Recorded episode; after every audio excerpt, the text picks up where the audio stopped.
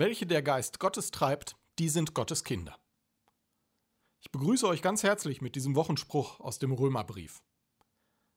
Wir haben immer noch geschlossene Kirchen, vielmehr keine Gottesdienste, erst einmal bis zum 31. Januar und wer weiß, ob es noch länger so sein wird.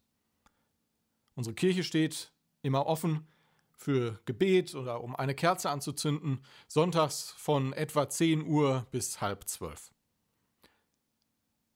Heute gibt es dann aber wieder eine kurze Andacht, obwohl ich gerade noch im Urlaub bin, auch nächste Woche noch, um mich auf das Homeschooling der Kinder vorzubereiten. Aber Hoffnung ist und bleibt wichtig und davon erzählen ja gerade die biblischen Texte, die uns als Grundlage gelegt sind. Und weil es so schön ist, dass Gott sich der Welt offenbart, feiern wir auch heute Gottesdienst im Namen Gottes des Vaters und des Sohnes und des Heiligen Geistes. Amen.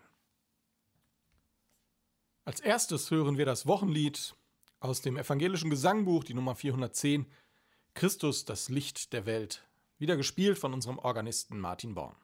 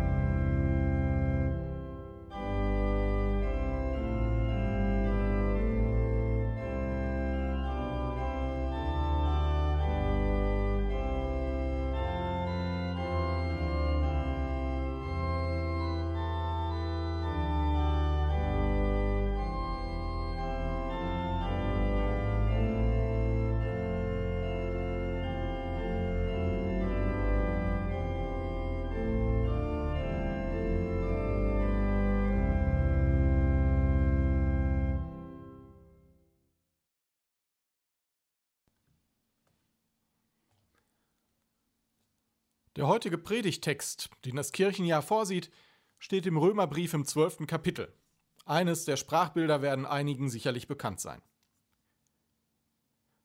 Ich ermahne euch nun, Brüder und Schwestern, durch die Barmherzigkeit Gottes, dass ihr euren Leib hingebt als ein Opfer, das lebendig, heilig und Gott wohlgefällig sei.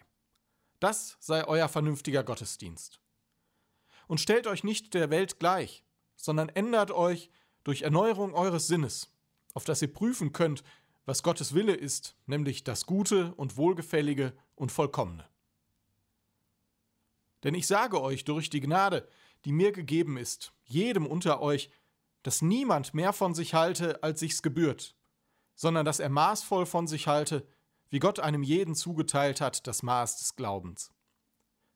Denn wie wir an einem Leib viele Glieder haben, aber nicht alle Glieder dieselbe Aufgabe haben, so sind wir, die vielen, ein Leib in Christus, aber untereinander ist einer des anderen Glied. Wir haben mancherlei Gaben nach der Gnade, die uns gegeben ist. Hat jemand prophetische Rede, so übe er sie im Glauben gemäß. Hat jemand ein Amt, so versehe er dieses Amt. Ist jemand Lehrer, so lehre er. Hat jemand die Gabe zu ermahnen und zu trösten, so ermahne und tröste er. Wer gibt, gebe mit lauterem Sinn, und wer leitet, tue es mit Eifer. Wer Barmherzigkeit übt, tue es mit Freude. Ein Leib, viele Glieder. Für wie viele Gemeinden dürfte dieser Bibelvers schon zum Leitbild gereicht haben? Die Gemeinde sieht Paulus als lebendiges Wesen, als geheiligten Tempel, der selbst schon Gottesdienst in sich ist, wenn man sich umeinander sorgt, Gutes tut, seine Einstellung zu ändern bereit ist, damit wir einander dienen. Eine Gemeinschaft, in der alle sich mit Wertschätzung begegnen und es niemanden, weder eine Pfarrperson noch sonst jemanden gibt, der oder die sich höher schätzt als alle anderen. Ich mag dieses organische Bild.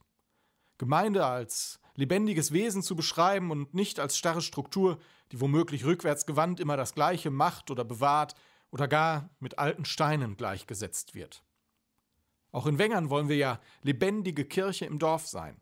Und an vielen Stellen gelingt das auch meiner Meinung nach.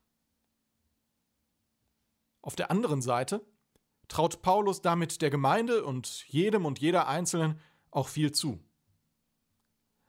Eine der Fragen, die ich mir am häufigsten im letzten Jahr gestellt habe, ist: Wie ändere ich denn meine Einstellung zu Dingen, die ich nicht ändern kann? Sei es Corona oder Weltpolitik. Wie geht das? Leider muss ich sagen, da gibt es keine Patentlösung. Manchmal bin ich wie durch ein Wunder morgens aufgewacht und dachte mir, gut, dann ist das jetzt so, muss ich mit leben und umgehen.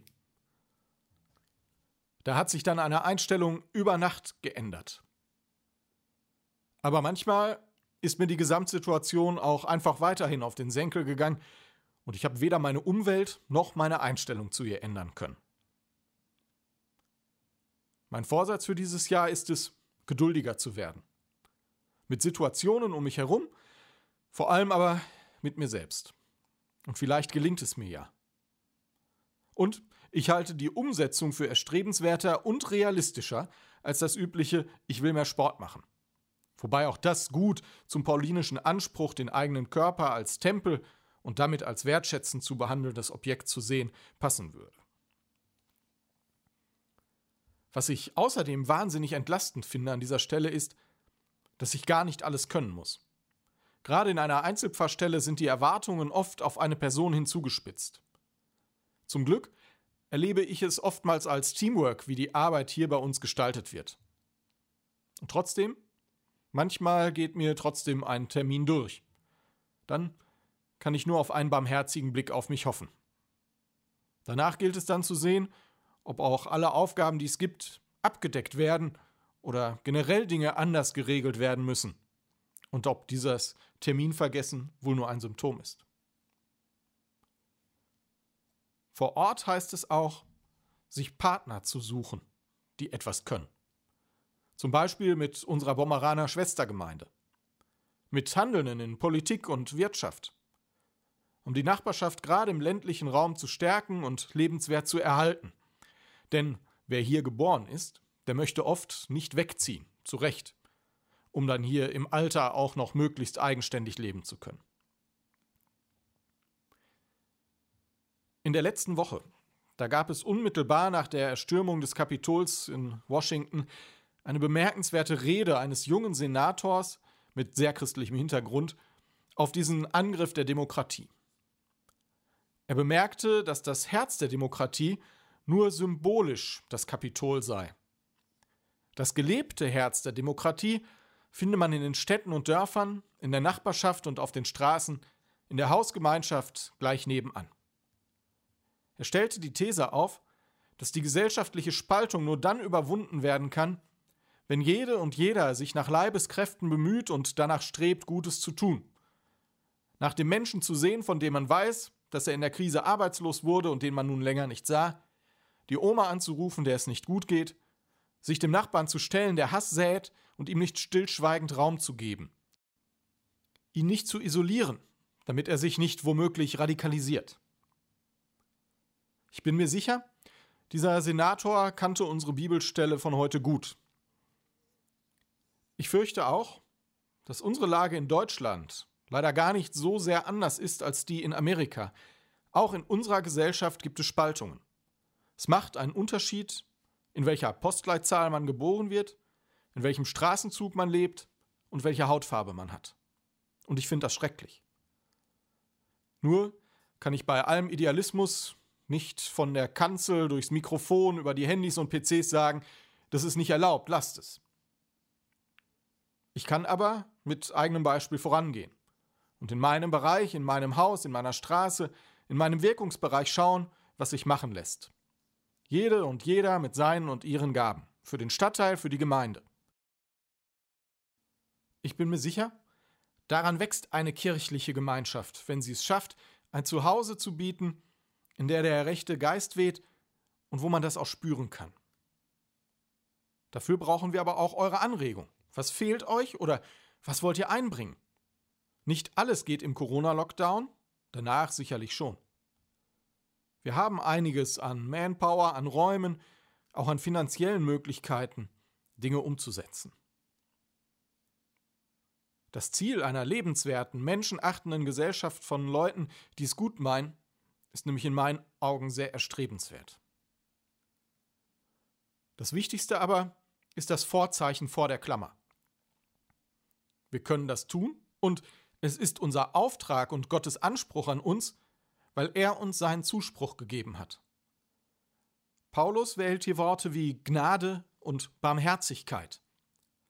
Da schließt sich der Kreis zum Leitmotiv dieses Sonntags, das eben jener Zuspruch Gottes an uns ist, den wir auch in der Taufe erfahren. Welche der Geist Gottes treibt, die sind Gottes Kinder.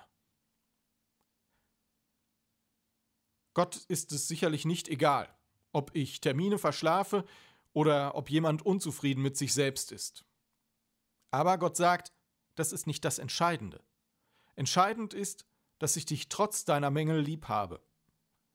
So wie hinter fast jedem Ärger, den ich mit meinen Kindern habe, steckt, dass ich mich um sie sorge und will, dass es ihnen gut geht. So stelle ich mir Gottes Sorge, diese grundlegende Liebe zu uns vor. Und davon kann uns nichts trennen. Für mich ist das die Grundlage für alles. Diese Gewissheit um einen Gott, der mich mag, selbst wenn ich mich nicht mag, der sich mit der Taufe ein für alle Mal mit mir auf einen Weg macht, der schließlich bei ihm enden wird und damit diese Welt überwindet. So gestärkt mache ich meinen Dienst und freue mich über alle, die mit ihren Gaben die Welt und unsere Gemeinde bereichern. Gott zur Ehre, um Wängern, Esborn, alle Welt, wo auch immer ihr gerade seid, zu einem besseren Ort zu machen. Ich glaube, das können und sollen wir. Nicht mehr, aber auch nicht weniger. Amen.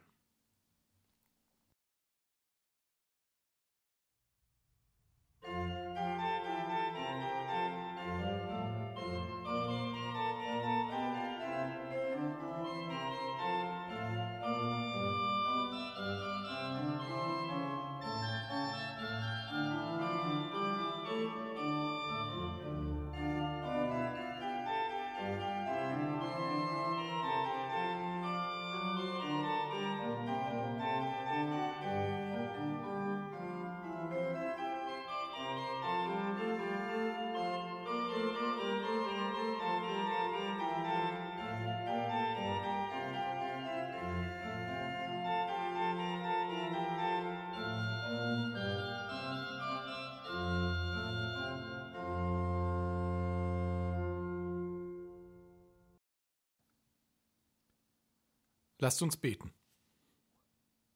Gott, die Welt ist gerade wieder ein unruhiger Ort. Manchmal bekomme ich es mit der Angst zu tun.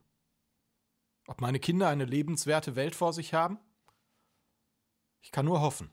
Auf die Vernunft der Menschen, auf die Herzen am rechten Fleck und darauf, dass dein guter Geist uns umweht. Gott, ich bitte dich, stärke und bewahre uns mit deiner Geistkraft. Halte in uns wach, dass wir deine geliebten Kinder sind.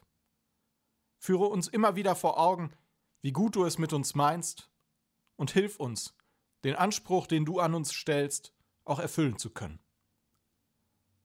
Aus deiner Gnade heraus leben wir anders, als wenn wir dich nicht kennen würden. Darum lass uns von dir und deinen Wundern erzählen, damit auch andere von dir erfahren. So bitten wir um deinen Segen, der uns begleiten mag. Gott, der Schöpfer des Himmels und der Erde, der uns den Weg zum ewigen Leben durch Jesus Christus schenkt und durch den Heiligen Geist über die Jahrtausende hinweg zusammenführt, der schenke uns ein Händchen für unsere Gaben. Es segne und bewahre uns der lebendige Gott, der Vater, der Sohn und der Heilige Geist. Amen.